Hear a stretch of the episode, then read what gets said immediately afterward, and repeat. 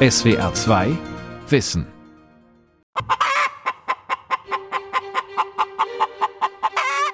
Sie machen viel Freude und Spaß. Also wenn wir jetzt hier draußen sitzen, auf der Terrasse zum Kaffee trinken und dann kommen die Hühner daher und wollen auch noch ihren Teil abhaben vom Kuchen, das ist auch total nett. Ne? Sie sind auch oft sehr schusselig, aber sie sind auch sehr neugierig. Also eigentlich sehr, sehr lebenswerte Wesen. 13 Hühner leben im Garten von Iris Hahnrath aus Esslingen. Ausgediente Hochleistungshennen aus der Massentierhaltung. Einige von ihnen sind noch nicht lange hier – Ihr Gefieder ist noch ganz zerrupft.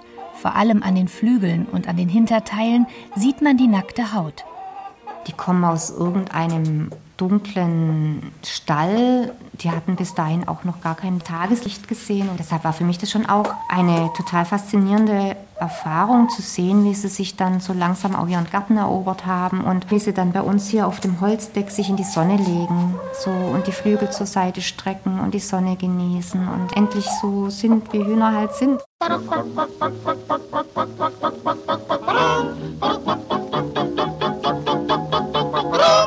Ich wollte, ich wär ein Huhn, ich hätte nicht viel zu tun.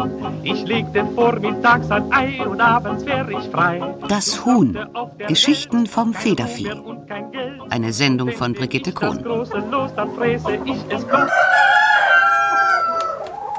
Hühner sind vor allem eins: äußerst soziale Tiere. Ihr Verhalten in der Gruppe und ihre Fruchtbarkeit haben ihnen einen festen Platz in Religion und Mythologie, in Literatur und Kunst gesichert. Einst symbolisierten sie Leben und Licht. Heute als Massenware die lebensverachtende Kehrseite des Profitdenkens. Aber es gibt Künstler, die für sie einstehen. Und immer mehr Privatleute, die Hühner in ihre Gärten holen und sich von ihrem Charme bezaubern lassen. Wir hatten jetzt schon Hühner, die sehr anhänglich waren. Wir hatten schon sehr neugierige Hühner, die dann hier auch durch den Zaun zu den Nachbarn sind. Dann kam das hier den Weg entlang gerannt, die Straße wieder rauf und ist durch die Katzenklappe wieder rein. Iris Hahnrath bekommt ihre Hühner von dem Verein Rettet das Huhn, der ausgediente Legehennen an tierliebe Privatleute vermittelt und ihnen so den Schlachthof erspart. Nach einem Jahr Hochleistungslegen in der industrialisierten Tierhaltung sinkt die Leistung und die Tiere werden durch jüngere ersetzt. Geflügelbauern, die mit Rettet das Huhn kooperieren, ersparen ihren Tieren den Schlachter, ohne dass ihnen finanzielle Nachteile entstehen. Das Fleisch von Legehennen ist wertlos, weil die durchs Fressen aufgenommene Energie bei diesen Tieren hauptsächlich in die Eierstöcke fließt. Ja, es sind ja Legehühner, keine Fleischhühner. Da ist echt nichts mehr dran. Und das heißt, sie werden dann halt zu Hunde, Katzenfutter oder dann zu Brühwürfeln verarbeitet. Der Verein Rettet das Huhn will den Tieren helfen. Denn unter den Bedingungen der modernen Massentierhaltung geht es ihnen schlecht.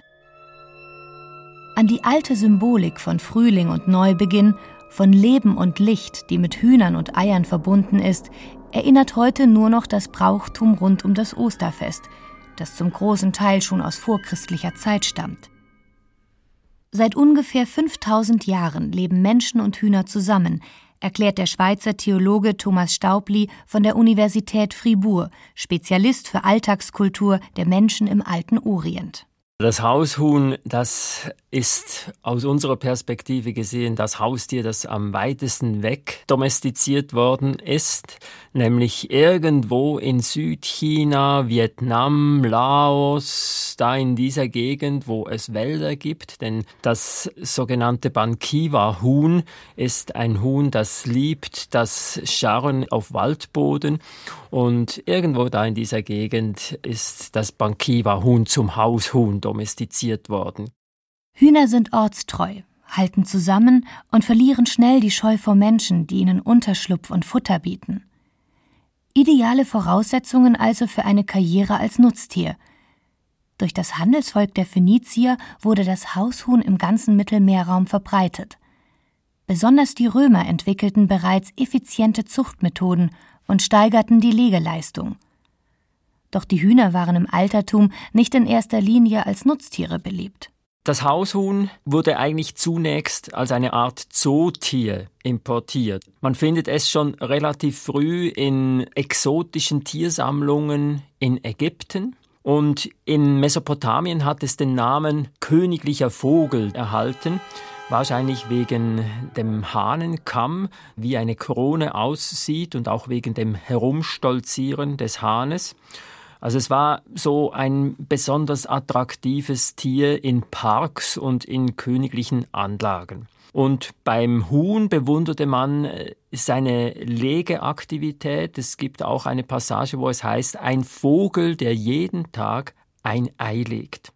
Die Legeaktivität von Hennen sinkt in den dunklen Wintermonaten und der Hahn kräht beim Aufgang der Sonne. Diese Abhängigkeit vom Licht fasziniert die Menschen und hat vor allem dem Hahn einen festen Platz im Kult gesichert. Im Iran, aber auch in Ägypten oder zum Beispiel im griechisch besiedelten Ort Hemera auf der Insel Sizilien hat man im Hahn besonders den Lichtkünder gesehen, so als ein Diener der Sonne. In Griechenland war es vor allem die kämpferische Natur des Hahns, die die Griechen beeindruckt hat. Und das allerhäufigste Motiv bei den Griechen sind zwei sich gegenüberstehende Hähne, zum Beispiel auf einem Kriegsschild, um eben diese Kampfesbereitschaft des Hahns als Vorbild äh, für die griechischen Kämpfer zur Darstellung zu bringen. Das findet man im Orient überhaupt nicht. Dort war es das stolze Gehabe, das Herumstolzieren des Hahnes, seine Haltung, die zur Symbolik eben von Würde verholfen hat. Die Hühner hingegen imponieren durch ihr regelmäßiges Eierlegen. Eier gelten in vielen Kulturen als Symbol des Ursprungs, des Lebens und der kosmischen Einheit. Im Umgang mit ihren Küken ist die Glucke zum Sinnbild der Mütterlichkeit geworden. Glucken haben verschiedene Laute, um ihren kleinen Futterquellen zu zeigen oder sie vor etwas zu warnen. Bei Gefahr und Kälte breiten sie die Flügel über ihnen aus und bieten ihnen Unterschlupf. Das hat ihnen vor allem im Christentum zu hoher Symbolkraft verholfen. Das ist diese Stelle, wo Jesus am Ölberg mit seinen Schülern, mit seinen Aposteln unterwegs ist. Und sie schauen da auf die Stadt Jerusalem hinunter und Jesus prophezeit den Untergang dieser Stadt und schimpft über diese Stadt, die ihre Propheten immer wieder so schlecht behandelt hat. Und er sagt, ja, ich habe versucht, euch alle unter meinen Flügeln zu sammeln, wie eine Henne ihre Küken. Inspiriert von Matthäus 23, Vers 37 sieht Kirchenvater Augustinus in der beschützenden, aufopferungsvollen Henne nichts weniger als die Weisheit und Fürsorge Gottes und die Hingabe Christi an die Menschen verkörpert. In der modernen Literatur haben die Eier und mit ihnen die Glucke als Symbole des Lebens und der kosmischen Einheit ihre Zuverlässigkeit gelegentlich ein wenig eingebüßt. Günter Grass zum Beispiel versetzt in seinem Gedicht Im Ei die gesamte Menschheit in das Innere eines solchen und lässt es von einer riesigen Henne bebrüten. Das ist Gott, und im Inneren des Eis geben sich die Menschen allen Hoffnungen hin, die mit Gott verbunden sind. Wir nehmen an, dass wir gebrütet werden. Wir stellen uns ein gutmütiges Geflügel vor und schreiben Schulaufsätze über Farbe und Rasse der uns brütenden Henne. Im Inneren des Eis sehnen sich die Menschen nach Erlösung und danach, dass die Schale aufbricht und ihr beschränkter Horizont sich erweitert. Was aber, fragt Grass, wenn daraus nichts wird? Wenn es der Tod ist, der über uns brütet, nichts weiter. Wenn wir auch nur noch vom Brüten reden, bleibt doch zu befürchten, dass jemand außerhalb unserer Schale Hunger verspürt, uns in die Pfanne haut und mit Salz bestreut.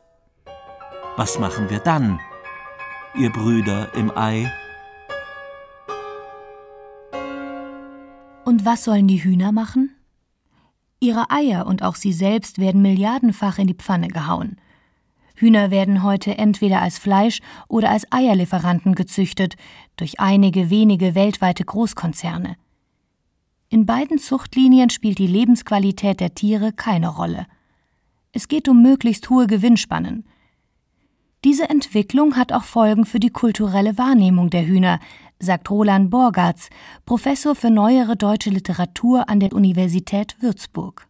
Sie können die richtige Technologie vorausgesetzt aus einem Huhn eine Gebärmaschine machen, eine Maschine zur Fleischproduktion. Und damit wird das Huhn in die Masse gesehen zu einer möglichen Metapher für unsere industrielle Tierhaltung. Das hat auch damit zu tun, dass die Hühner die eindrucksvollsten Zahlen abgeben. Sie kriegen einfach nicht so viel Rinder auf einen Haufen, wie sie Hühner auf einen Haufen kriegen. Dagegen rufen literarische Hühner zum Protest auf. Huhn Sprosse zum Beispiel, die Heldin aus dem im Jahre 2000 erschienenen Roman Das Huhn, das vom Fliegen träumte, der Koreanerin Sun Mi Wang. Huhn Sprosse ist Insassin einer Legebatterie. Fast zu Tode geschunden durch ein profitorientiertes Wirtschaftssystem, träumt es Tag und Nacht von der Freiheit. Aber das neue Leben kommt erst, als alles zu Ende zu sein scheint. Als Sprosse ausgemergelt und krank auf dem Hof in eine Grube geworfen wird, zu anderen gekeulten Hühnern. He du, kannst du mich hören? Mühsam hob Sprosse den Kopf.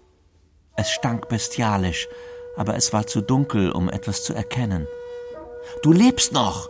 Ich wusste es. Steh auf. Beweg dich. Am Rande der Grube steht ein Erpel.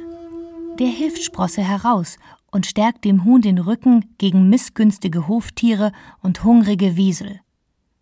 Das Leben in Freiheit ist schwerer als gedacht, aber voller Wunder.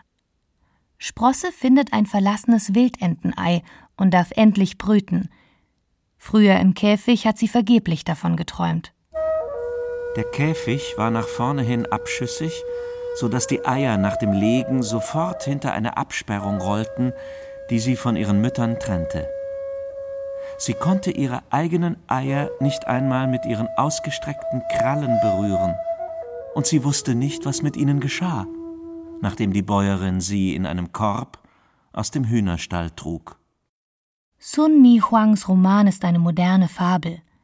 Der Text erinnert an die natürlichen Instinkte von Tieren, aber auch von Menschen, an Naturnähe und Lebendigkeit, die durch ökonomisches Gewinnstreben unterdrückt werden.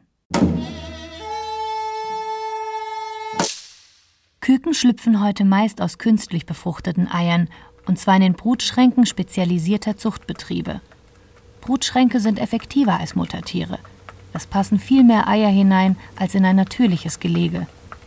Den Legehennen in der Massentierhaltung hat man den Bruttrieb weitgehend weggezüchtet, damit sie sich nicht aufregen, wenn ihnen die Eier weggenommen werden – und so haben viele Verbraucher des 21. Jahrhunderts kaum Chancen, eine brütende Glucke mal aus der Nähe zu sehen. In dem es zwischen dem Augenblick, in dem so ein Ei entsteht, und dem Augenblick, in dem das Ei konsumiert wird, keinerlei konkrete Verbindung mehr gibt, sondern nur noch eine riesengroße Distanz zwischen diesen beiden Augenblicken. Diese literarischen Texte erinnern daran, um was es geht, was auf der anderen Seite passiert. Hubert und Hemma waren nicht die einzigen, die zeitweise in schwarze Melancholie verfielen. Im Zuge früherer Modernisierungsschübe war es dem Geflügel schon seit geraumer Zeit untersagt, menschliche Behausungen zu betreten, was zur Folge hatte, dass die beiden Arten sich einander immer mehr entfremdeten und ihre Begegnungen bloß noch über die Nahrungsaufnahme und den Verdauungstrakt stattfanden. Barbara Frischmuth setzt in ihrer Kurzgeschichte Du lieber Gockel von 2010 zwei gefiederte Hühnerrechtsaktivisten in Szene. Hahn Hubert und Henne Hemmer.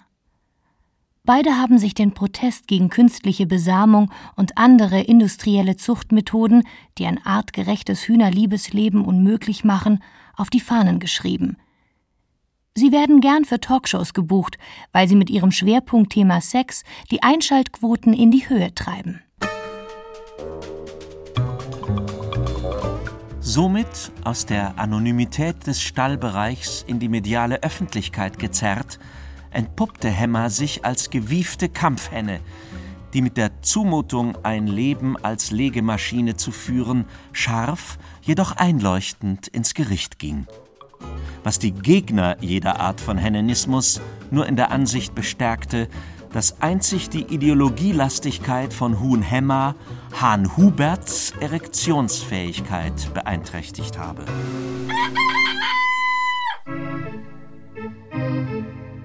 Hubert und Hemmer machen auch Karriere als Schauspieler. Als Liebespaar in einer Vorabendserie werden sie zum Idol sämtlicher Legebatteriehennen. Doch als sie altern und die Einschaltquoten sinken, enden sie im Schlachthof.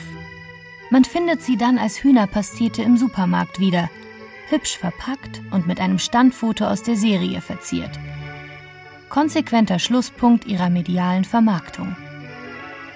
Dr. Mabuse, der Geflügelzüchter in Barbara Frischmuths Geschichte, denkt weiter ungehindert und ungeniert über genetische Veränderungen des Zuchtgeflügels nach. Mabuse lächelte leutselig. Ohne gelegentliches Geplänkel gehe es bei revolutionären Veränderungen im evolutionären Sektor natürlich nie. Das liege in der Natur der Sache. Aber gerade diese Natur zu verändern, sei vordringliche Aufgabe des von ihm geleiteten Instituts. Weitergezüchtet wird ja immer mit den Tieren, die trotz der erheblichen Überforderung noch in der Lage sind, hohe Leistungen zu erbringen. Mit anderen Worten, diese Tiere werden durch die Genetik zur Leistung quasi gezwungen, auf Kosten gesunder Selbstregulationsmechanismen des Körpers. Und das halte ich für unverantwortlich. Und die richtige Antwort darauf liegt in den Zuchtzielen. Eben dahin zu kommen, zwei Nutzungshühner zu entwickeln.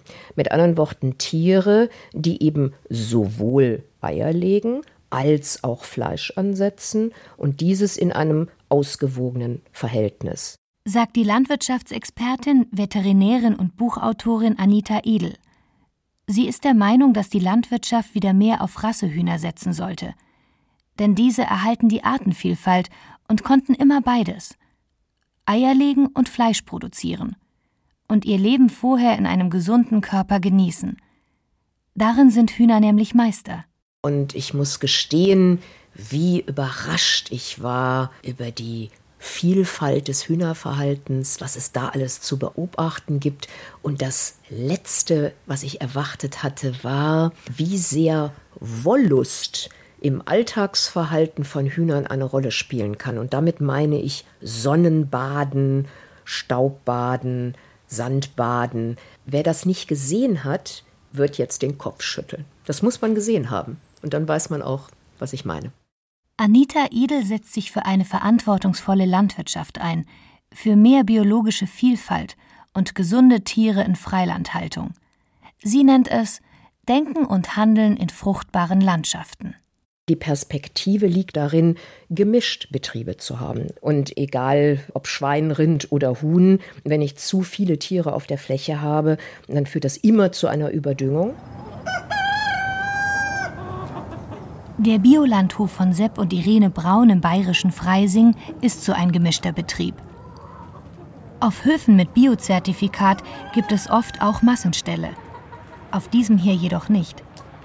Das mächtige Bauernhaus liegt inmitten weiter Wiesen, die den Rindern, Schafen und dem Federvieh viel Platz bieten.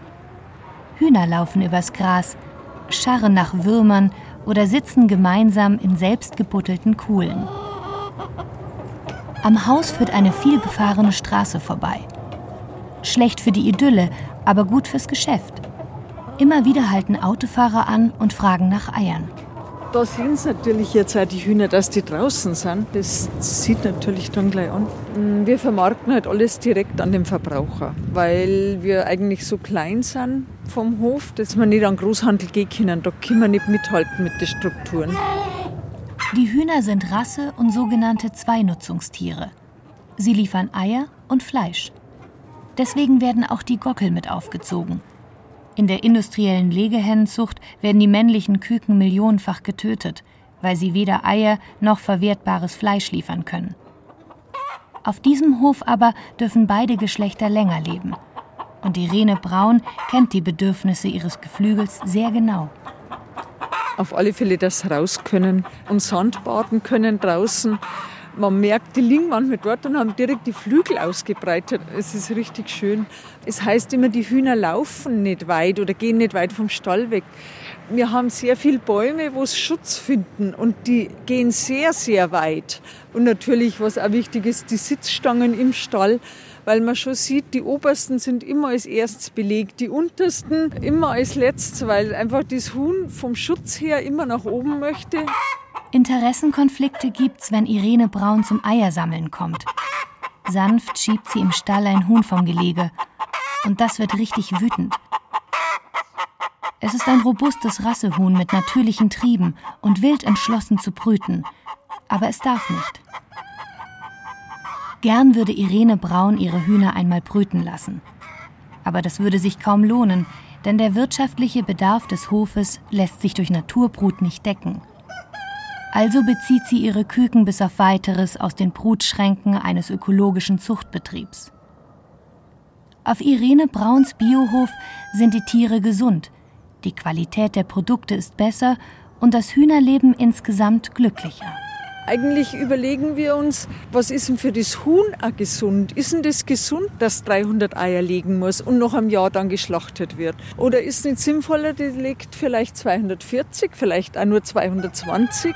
Wir haben schon auch Kunden, die das schätzen und die auch bereit sind, einen höheren Preis dafür zu bezahlen. Es geht nicht anders.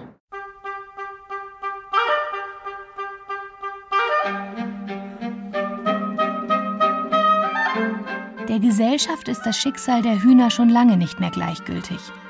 Immer mehr Menschen wollen die Tiere wieder um sich haben und entdecken ihren Wert als Haustier, beobachtet auch Literaturwissenschaftler Roland Borgartz. Dass immer mehr Leute sagen, wenn ich ein Ei esse, dann nur von einem Huhn, das ich selber halte, unter möglichst artgerechten Bedingungen. Das könnte man tatsächlich beschreiben als eine Reindividualisierung der Hühner. Finde ich grundsätzlich begrüßenswert. Der Mensch ist Teil der Schöpfung, er ist ein Lebewesen unter den Lebewesen. Zum Neuregeln dieses Verhältnisses gehört möglichst viele Nahverhältnisse, und zwar individuelle Nahverhältnisse aufzubauen. Wenn man nach Hause kommt und es gibt Hühner im Garten, dann hat man einfach das Gefühl, das Haus lebt. Wenn man kommt, äh, gackern die, die begrüßen einen und zwar jedes Mal anders. Also das ist ein unglaublich reiches Repertoire. Der Schweizer Theologe Thomas Staubli hat selbst einmal Hühner gehalten, allerdings ohne Hahn.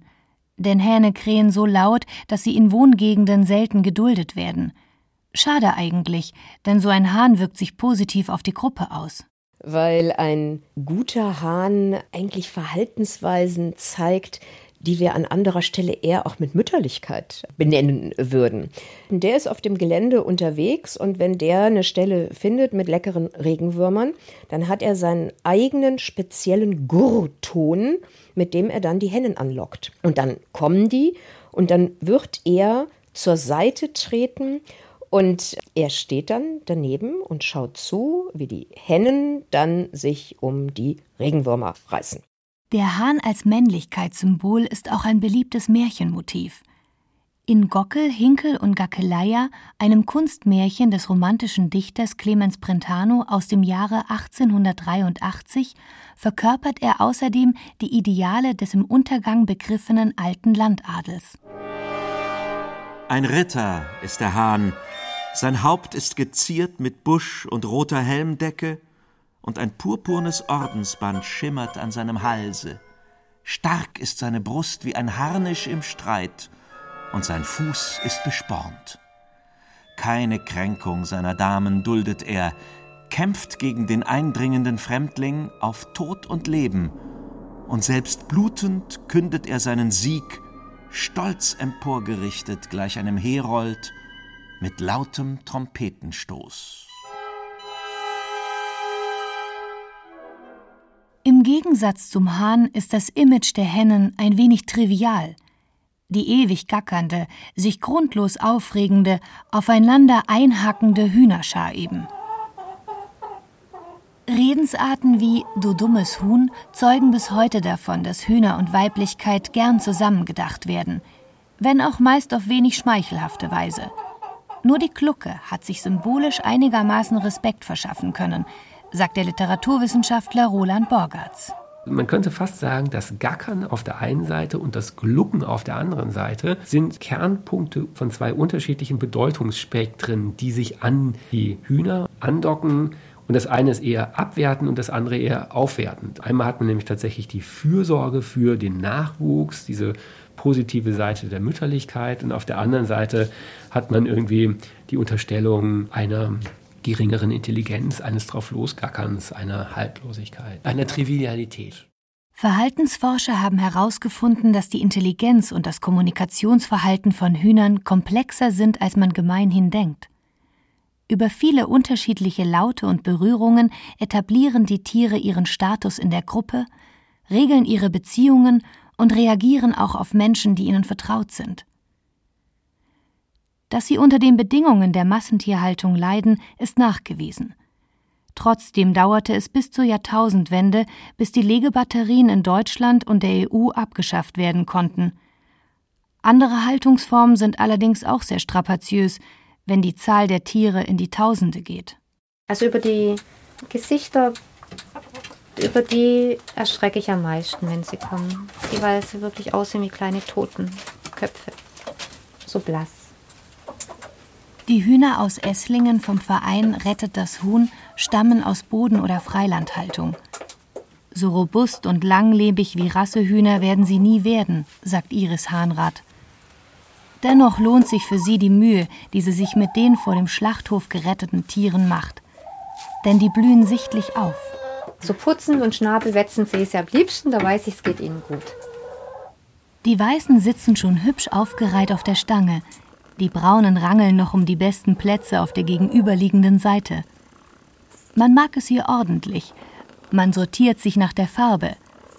Dann schlafen alle ein. So friedlich ist plötzlich die Welt, so aufgeräumt. Abends auf der Stange fangen sie das Gurren an. Das, ja, es ist wie ein Gurren bei Tauben. Da merke ich dann, okay, jetzt gehen sie zur Ruhe. Äh, ihr Süßen, geht ihr mal schlafen. Morgen ist auch wieder ein Tag.